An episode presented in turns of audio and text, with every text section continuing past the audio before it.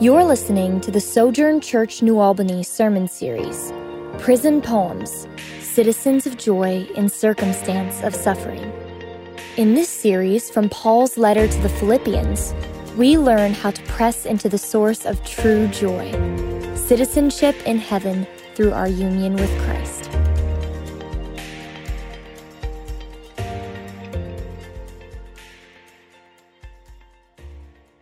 Now, hear the word of the Lord. Now, I want you to know, brothers and sisters, that what has happened to me has actually served to advance the gospel.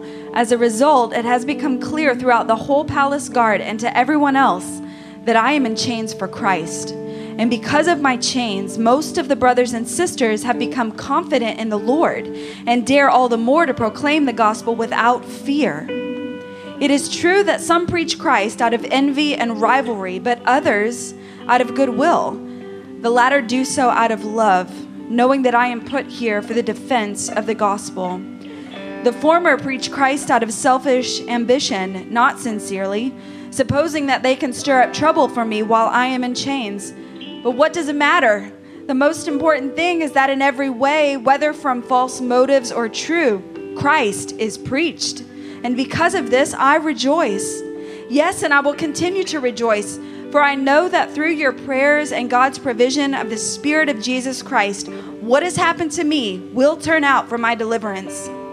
I eagerly expect and hope that I will in no way be ashamed, but will have sufficient courage so that now, as always, Christ will be exalted in my body, whether by life or by death. For to me, to live is Christ and to die is gain. If I am to go on living in the body, this will mean fruitful labor for me. Yet what shall I choose? I do not know. I am torn between the two. I desire to depart and be with Christ, which is better by far. But it is more necessary for you that I remain in the body. Convinced of this, I know that I will remain and I will continue with all of you for your progress and joy in the faith so that through my being with you again, your boasting in Christ Jesus will abound on account of me. This is the word of the Lord. Thanks, Thanks be, to, be to God. God. Well, thank you, Sojourn. Peace be with you. My name's Travis, and I'm one of the pastors here. And today we continue our second uh, sermon in our sermon series from the book of Philippians, um, a letter that is written by Paul um, while he is in prison. And the, um, and the central theme of it is joy, even in the midst of difficult and trying circumstances. Um, here recently, I wanted to get some space um, to myself. And um, one of the things that I'll do um, is um, I try to get time alone, um, especially if I feel like uh, my life and the world around me is very um, demanding. And so I try to go to a place to where, or be in a place to where there are less demands. And so I went hiking, um, which is often what I do um, to get time and space alone. And so I went way out 64 West, out in southwestern Indiana into an area that I had been to before. And uh, one of the things that I did, um, I was hiking along a trail that I was familiar with. And there's a section in the trail that has a bit of an L shape to it. And so what I had done was I had gone up this portion of the L and I had um, kind of looked at some, some sights and sceneries at the kind of the top um, of it, and then it and then it cuts over. And as it was cutting over, I knew this this path, and it was a long path. And so I was thinking to myself, because it's kind of my favorite section of the path. It's kind of long and straight and has a series of hills, and it's um, just a really pretty section. And so I was looking forward to it. And as I'm walking through the woods, I hear to my right, your left, the rustling of leaves. And generally, whenever it's a, a squirrel or a rabbit, you have some combination of kind of loud and soft rustling of leaves. And so it might be soft and then kind of loud because the, the, uh, the critter is, uh, is hopping through the leaves. But, but this sound, it was slower and it was more paced. And it was the, it was the first of three unexpected guests that I had on my hike. And so I heard it, and it was slow and it was paced, and then there was a pause, and then lo and behold, a snake came out. My oldest son asked me recently, he said, Dad, do you like snakes? And I said, Well, I don't know that I like snakes. I don't know that I dislike them either. I just generally assume that, you know, we kind of mind our own business and go about our separate ways. And so the snake came out and he, he perched up and he was, I started to say he was standing there staring at me and I was standing there staring at him, but it was more like he was laying there staring at me and I was standing there staring at him. And I paused and I wasn't doing anything and he wasn't doing anything and we were just staring. Wasn't a whole lot to say at that point in time. We were having a bit of a communication breakdown. And so finally, he settled down and then he just scurried back off into the foliage. And that was my first unexpected guest. My second unexpected guest is a guest that I'm often familiar with who shows up unannounced and that was grief. Because what happened was is I immediately in my mind moved towards thinking to myself, well, my dad would like to hear about this story. Because I remember being a kid. And one of the things my father would not be approving of is me walking through the woods when the weather gets warm for this very reason. But my dad passed away a number of years ago, as I've often talked about. And I can't call him. And so the second unexpected guest showed up. And, and what I've found with grief is he's a strong unexpected guest early on. And at times you're aware of when he's going to show up. At times, such as birthdays and holidays, graduations, weddings, very significant events, rhythms, and patterns in people's lives, but other times, he just shows up unannounced. And at this stage, it's more of a more of a sort of flat sadness and experience. And then I thought to myself, well, now that he's here, he's going to be present with me the rest of the day.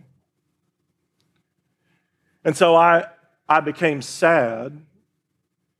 And then, for that matter, I, in some ways, became sad about the fact that I was sad because I was expecting this to be um, restful and, and a joyous occasion. Then I'd finished my hike and I went about, and however many hours later, I eventually end up back at home and my oldest two kids, it was near dinner, they came in the living room where I was at. And then I started telling them the story about my hike. And I started telling them the story about myself and the snake. And then my oldest children, at least they, I don't know if they like my rhetorical abilities or my ridiculous antics, but they enjoy it whenever I tell a story and if I'm kind of over the top and over exaggerated about everything. So I was telling the story about myself and the snake, and I was kind of being over dramatic, and we were getting a good laugh about it. And then I moved towards telling them um, stories about my father, their grandfather, and myself and him, and one of our encounters with snakes, to and what we did with the slayed beast and the remains of him, which can be summarized by the theologian Waylon Jennings that said what we did was ornery and mean. And that'll be a sermon illustration for another date. and so we talked about some of those encounters, and then I talked to them about my grandfather and some of our my memories of him and, and this creature. And then I found my third unexpected guest, and that was joy. I wasn't prepared for the fact that after the initial experience and then after the sadness that came, I wasn't prepared that joy was coming too. And it seems to me, as I look at that pattern of that experience, that there is some sort of experience that's followed by pain, and that there's a delay, and then joy shows itself. It fits with what took place here in the Apostle Paul's life and what it is that he is trying to communicate as he writes to the Philippians. And he tells them how his imprisonment has energized other Christians to share the gospel and how it's given him opportunities to share the gospel with prisoners and how he rejoices in the fact that even in his suffering, the gospel is advancing. And so it's with all of that in mind that I pray that you hear one thing today, and that is Christian joy follows pain. The Christian is going to find joy on the other side of pain. There are three ways that a Christian will find joy on the other side of pain. First, the Christian will find joy on the other side of pain because it leads us towards deep relationships. First, it leads us towards deep relationships. Second, because it shapes our vision of the present.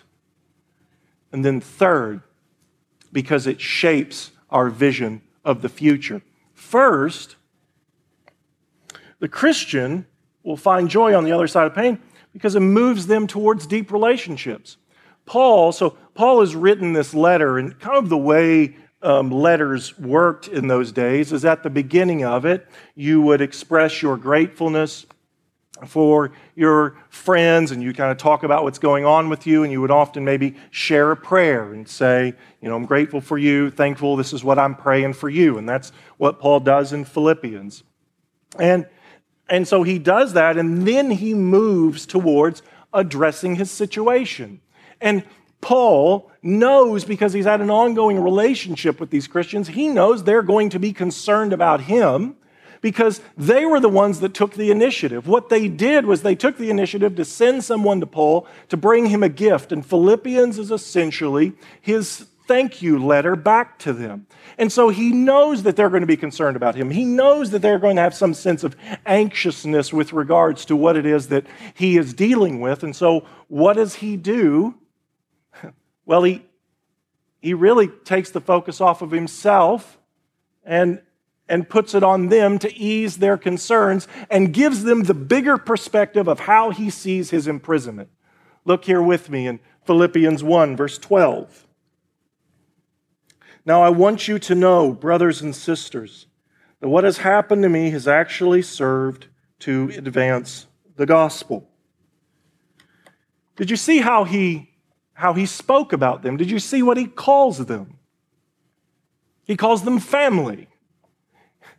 It's, it's interesting to me that as he talks about it, he doesn't, he doesn't really initially start talking about how hard the situation is. He starts out being focused about them, calling them brothers and sisters, referring to them by familial language, referring to them and showing affection and concern about them. He takes the initiative to say something that would ease their concerns. Hey, I just want to let you know the way I see this is what has happened to me it, there's a bigger picture involved, and the Lord is spreading the gospel through what has happened to me so that they can breathe deep.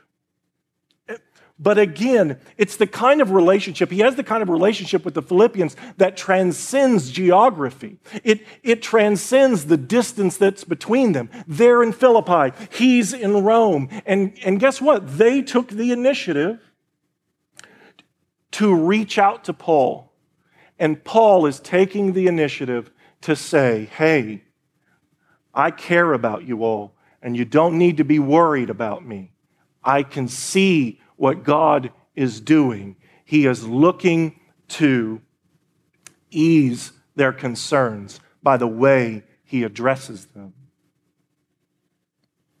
He has deep relationships with them that is based on the initiative. It's based on each one of them taking initiative. And, and Isn't that the nature of relationships? Like, let me ask you, who is it that you have a deep relationship with? And, and how did that relationship start? And for that matter, how did it become deep? And, and I would think that if you look to answer those questions and you, you begin to, to question about how that's possible, how the depth and the relationship begin, somebody has to take the initiative. And then, for that matter, somebody has to take it upon themselves to say, I'm going to do something to deepen this relationship. I'm going to do something so that this relationship moves farther than just surface oriented kind of relationships. Somebody has to take the initiative, and that's what these parties have done. They had relationships that were marked by depth, that was the result of their own initiative. Let me ask you who do you have Who in your life would you say you have a deep relationship with? And how did it get that way? How did the deep relationship come about? We learned something about relationships here. We learned that if you want deep relationships, it's you who need to take the initiative. Deep relationships aren't going to happen as the result of you, you sitting and waiting for other people to approach you. Deep relationships will take place as the result of you taking the initiative to establish the relationship. It will be you taking the initiative to move the relationship to a place of depth and substance. Who do you have? To where you can say it's a deep relationship. And if you can say, I don't have necessarily deep relationships, then I would ask you this Are you going to take the first step? Will you take the first step? And if you won't take the first step, then for what reason? It's a scary thing to take the first step. It's a scary thing to establish a deep relationship because the likelihood of, re- of rejection is high and there's a possibility, but I can assure you that on the other side of, of, of whatever fear that you may or may not have, there is the possibility of really deep relationships that, even when you are hurting and crying and in pain, can give way to joy. For the Christian, they're going to find joy on the other side of pain because those kind of experiences move them towards deep relationships. Second, it, it shapes the way they view the present. When I was first a Christian, I asked the Lord on multiple occasions, God, please give me the opportunity to share the gospel with my family and friends. Like I just wanted that. I asked for that all the time. And in various times and in various ways, he granted me those opportunities. And oftentimes they were kind of on one on one encounters. And there were varying responses to those encounters. It wasn't like every time I showed up and ran my mouth, people were just saying, Oh, what must I do to be saved? It wasn't necessarily that way. And it never is. But I remember becoming overwhelmed with the task of even what I was asking for. Because what I was asking for was, in one way, geographically, would be very difficult because I had family that was scattered all over the country. I mean, I had family in Salt Lake City and Chicago and New York and Washington, D.C. area. They were all over the place. And then what happened was I was given the opportunity to share the gospel with a very large amount of my family all at the same time. It was at the funeral of my grandmother. I was asked to speak. And I believed then, as I believed now, that it would dishonor the woman if I didn't speak about what was most fundamental about her and that was to translate into English that the Lord had mercy on her sins. And this was, I had, I had stepped up to speak, and I spoke from Matthew 26 about the woman who had cried over Jesus' feet and anointed his feet with oil, which was fitting because I remember much of my life her sitting in her bed, praying and crying, and, praying for God to do a work in her life and the lives of her family members. And whenever I got up and I looked out to the auditorium, which was set up similar to the auditorium here, I realized that really for the first time since my family had immigrated to the States, that all of her children, that the majority of her grandchildren, her nieces, nephews, cousins of the family, were located in one place. And I was given the opportunity to talk about my grandmother's life, to honor her memory, and to share with them the truth about a God who saves, whose name is Jesus. And I realized that the Lord had answered my prayer while I was standing next to the casket of my grandmother. You see, the Lord answers prayers at times in ways that you don't expect. It's one of the tricky things about praying is you by faith are putting your request in the hands of a God who can do whatever he wants, however he wants. And at times, that's exactly the way he does it. That was true for me, and it's true with the Apostle Paul. You see, Paul in Romans 15 prays and he asks, he asks for the opportunity to go to Rome and to, to share the gospel there. And the Lord gave him that opportunity while he was under house arrest. Look here with me. In Philippians chapter 1, verses 13 and 14. As a result, it's become um, clear throughout the whole palace guard and to everyone else that I am in chains for Christ. And because of my chains, most of the brothers and sisters has become confident in the Lord and dare all the more to proclaim the gospel without fear. What Paul comes to realize is that the palace guard now is hearing the gospel. These were the most powerful and influential uh, most powerful and influ- influential soldiers in all the world. And the nature of Paul's house arrest was is they would have to stand on guard. He was essentially chained to one of them. And they worked four hour shifts in those days. And so you could imagine, Paul is seeing now that he he is now having the fulfillment of his desire, which is to preach the gospel in Rome. And he's sharing the gospel with the most powerful soldiers in the entire world. And for that matter, these are the most powerful and influential soldiers the world had ever known, and we still speak about the Roman Empire. And he's in chains, and he realizes the Lord is giving him the opportunity. And so every four hours, whatever, some soldier comes up named Maximus and says to Paul, What are you in for? And he's like, Well, Max, I'm glad you asked. You see, I'm here because of a man named Jesus of Nazareth. And he died on a cross and he rose from the dead. And Max, I'm letting you know he's coming back and you need to trust in him.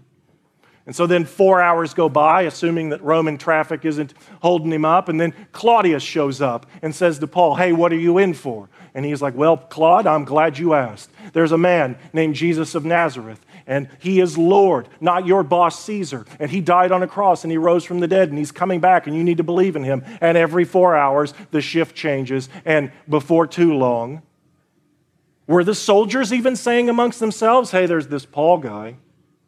Were the soldiers even sharing the gospel? There's this Paul guy, get ready, because he's going to come here and talk about um, this Jewish Messiah Savior.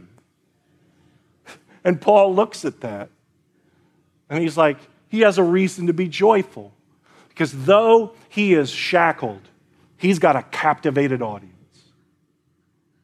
And not only that, but Paul is also able to see that his sufferings are energizing other people to share the gospel. Look here with me again in verse 14. And because of my chains, most of the brothers and sisters have become confident in the Lord and dare all the more to proclaim the gospel without fear. Paul's saying because of his chains, he's able to, he, he's seeing, he's connecting with other Christians in that area who are saying, in essence, Look, if Paul can share the gospel where he's at in shackles, what are we doing here? They are moved away from fear and they are moving towards faith. And there they are spreading the gospel. And Paul looks at that. And in that very moment, he's able to see God is doing something. He's able to see the invisible hand of God. And he is, he finds joy and he's encouraged. He knows something, and this is something you need to know, Christian, that your pain has a redemptive purpose. Your pain has a reason to bring about growth and transformation in the life of other people. It's not merely, yes, it's good and yes, it's true. And James chapter 1 says that God uses suffering to develop patience in us. Paul will say in Romans 5 that God uses suffering to develop character and steadfastness and generosity and faith and hope. That's absolutely true. It's good. But at the same time, that's not all that the scripture says. Part of the reason for your suffering is to benefit someone else. And Paul's able to see that. And on the other side of that, he, he finds joy. Christian, be encouraged. Be encouraged that your pain is not purposeless. Your pain has a reason, has a real reason, and that reason is to move other people from fear to faith we can apply this. We can apply this in one way is to say, let's, let's become a church that's encouraging. Let's become a church that, that stops what we're doing at times, takes our eyes off of ourselves and puts it on other people and to say, I don't know if you know this, but I see God at work in your life. Like, tell somebody you can stop what you're doing right now. You can, you can take a break from watching this for all I'm concerned and call somebody or text them or even look at them and to say, hey, look, I know how, I want you to know that the Lord has used your suffering to transform me. I'm a better person. I'm a better mom because of your suffering. I'm a better dad because of your suffering. I'm a better friend. I'm a, I'm a better employee. I'm a better boss, whatever it is. Tell them, let us become a church that shows encouragement to people.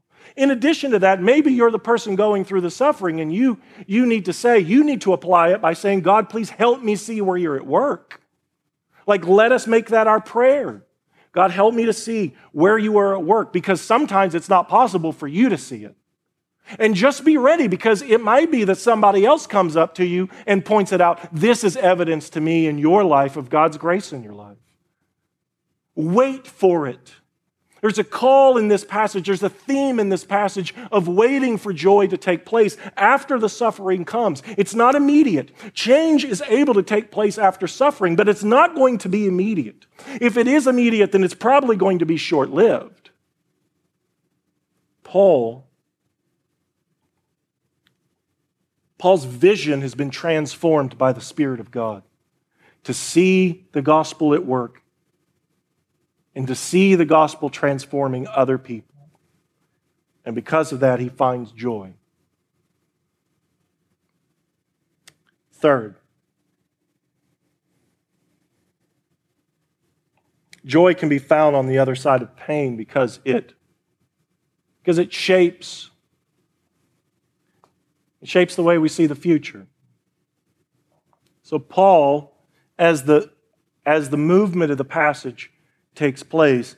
He's talking about his, his present situation of the imprisonment, the advancement of the gospel, the, the newfound energy in the lives of other Christians.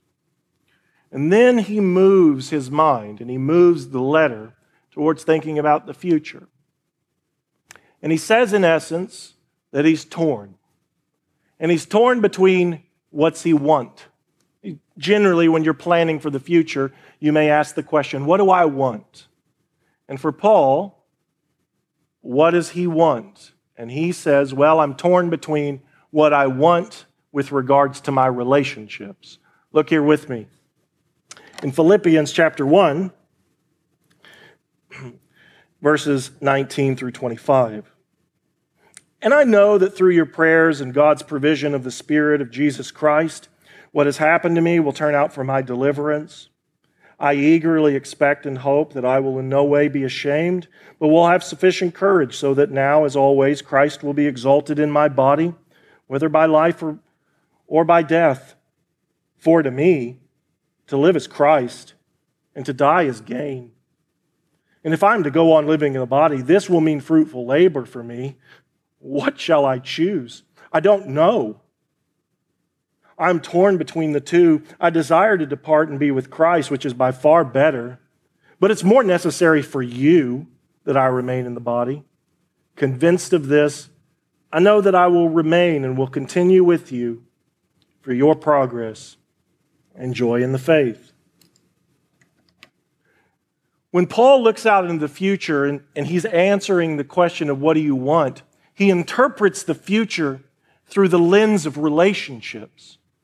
And he says, Well, if you ask me, he at one level, you can see he's He's convinced he's going to be released. I mean, you have to think he's in, he is under house arrest. He is awaiting possible execution from the hands of one of the most murderous emperors the world has ever known. And he's, he's content. And he says, he says, Look, I'm convinced I'm going to be released. I'm not concerned about it. But if you want me to get down to the, to the deep parts of my heart, then with regards to me and what I want for myself, for me to die is eh, to, for me to live as Christ and to die is gain. Like, so what if he takes my life? He's only giving me Jesus. Because Paul knows, as he has said at other times, to be absent from the body is to be present with the Lord. And so for him, he says, that's, that's far better. And I just assume have that. But then but he says, I'm torn because I don't just have a relationship with Christ, I have a relationship with you, Philippians. And so he says, For your sake, I just assume be alive so that I can go on with my work and we can reconnect and we can get back to the way things were. Let me ask you, what do you want? What is it that you want for the future? How do you, how do you orient your gaze towards the future? And when somebody asks you, what do you, what do you want in the next 10 years? What do you want in the next 20 years? What do you want in the next year? What do you want in the next week? How do you answer that question? Do you answer it based on activities? Well, I want to do these things. I want to, I want to take vacation. I want to get a new promotion. I want to move out of this house and into another house. How do you answer that question? What do you want? Is it based on activities? Is it based on some sort of goal, things you want to achieve? I want to, I want to graduate from school. I want to become a doctor. I want to open my own business. Is it based on activities goals that you've set?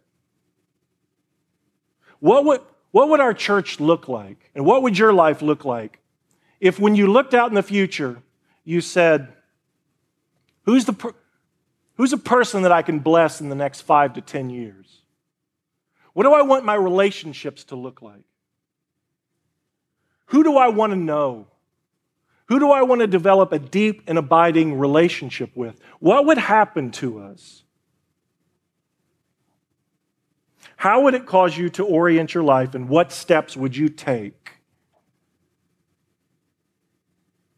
According to Paul, when you ask questions about the future and you look at it through a relational lens and you take steps towards that, he, he indicates that whenever you orient your future towards the relationships and benefiting and blessing other people, you will find joy on the other side of that. And that's what he's done. And he's found the contentment because he is looking at the next, the next phase of his life through the lens of who he wants to connect with. And we shouldn't be surprised by that as Christians, that if you orient your future gaze towards who it is that you want to know and who it is that you want to bless, that joy will come. We shouldn't be surprised by that because we're Christians. And we shouldn't be surprised that if we orient our future gaze towards relationships, that even when we're in the midst of pain, we know that joy, joy will follow soon. Because isn't that what our Lord Jesus did? As he looks out at his future, and it was one that was marked by pain. According to the word and demonstrated in the Lord's Supper, on the night when he was betrayed, he took a loaf of bread and he broke it. And he says, This is my body, broken for you. And in the same way, he took a cup of wine, and after giving thanks, he says, This is the cup of the new covenant sealed by the shedding of my blood. Take, drink of this, do this in remembrance of me. The Lord Jesus approached his future pain. And he looked out into the future and he says, I'm doing this for the sake of the relationships of other people. And as the result, we found joy. So, with the elements that you have in front of you, I invite you to remember that the body of Christ was broken for you, the blood of Christ was shed for you, and know that this is a foretaste of the future joy that we have because every time we take from this bread and we drink from this cup, we are announcing the Lord's death until he returns. Until he returns and we sit down with him face to face. And he will wipe away all the tears from our eyes. And there'll be nothing but relationships and joy in the kingdom of God. Let's pray together. Thank you for listening. Keep in touch with Sojourn New Albany on Facebook or download the free Sojourn Collective app for iPhone or Android, where you can see our full library of sermon series audio and video, discussion questions, event calendar, ministries, and much more.